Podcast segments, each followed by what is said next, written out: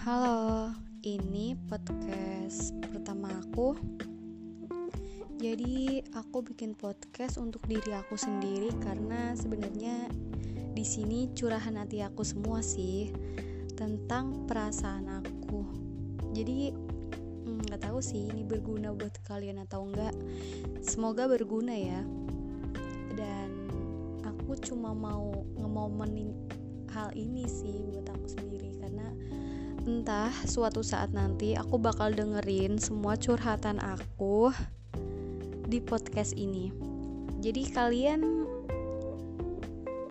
bergabung ya di podcast aku dan jadi sahabat suara hati.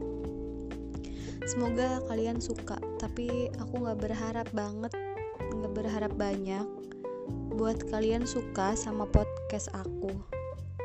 Karena di sini niat aku bukan untuk disukain, uh, bukan untuk gimana ya, bukan untuk ya aku sih pengennya banyak yang suka tapi aku nggak terlalu berharap banget karena mungkin podcast aku ini uh, ngebagus atau jelek gitu.